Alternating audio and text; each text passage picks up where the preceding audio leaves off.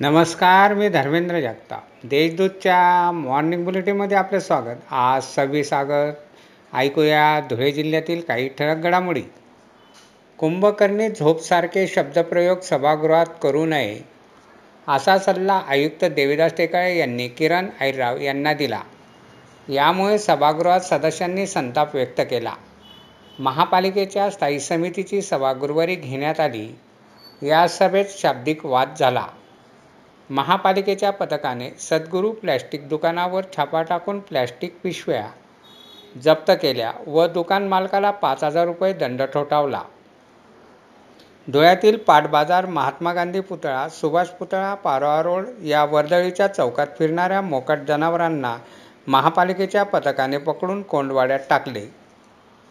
शिंदखेडा तालुक्यातील वाघाडी खुर्द येथे एकाने पत्नीला पळविल्याच्या संशयातून पतीने शेजारच्या व्यक्तीच्या मालकाची घरासमोर उभी असलेली रिक्षा पेटवून दिली.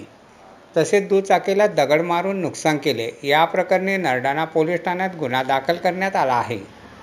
जल प्रदूषण टाळण्यासाठी मातीच्या किंवा धातूच्या गणेश मूर्ती बसवण्या याव्यात. याबाबत बोराडी येथे मातोश्री बनुबाई कन्या विद्यालयातील विद्यार्थिनींनी जनजागृती केली.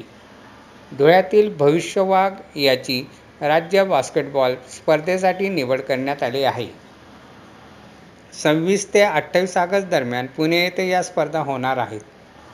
अशा आहेत आजच्या ठळक घडामोडी सविस्तर बातम्यांसाठी वाचत राहा देशदूत आणि ताज्या बातम्यांसाठी भेट द्या W W W dot Deshdoot dot com या संकेतस्थळाला. धन्यवाद.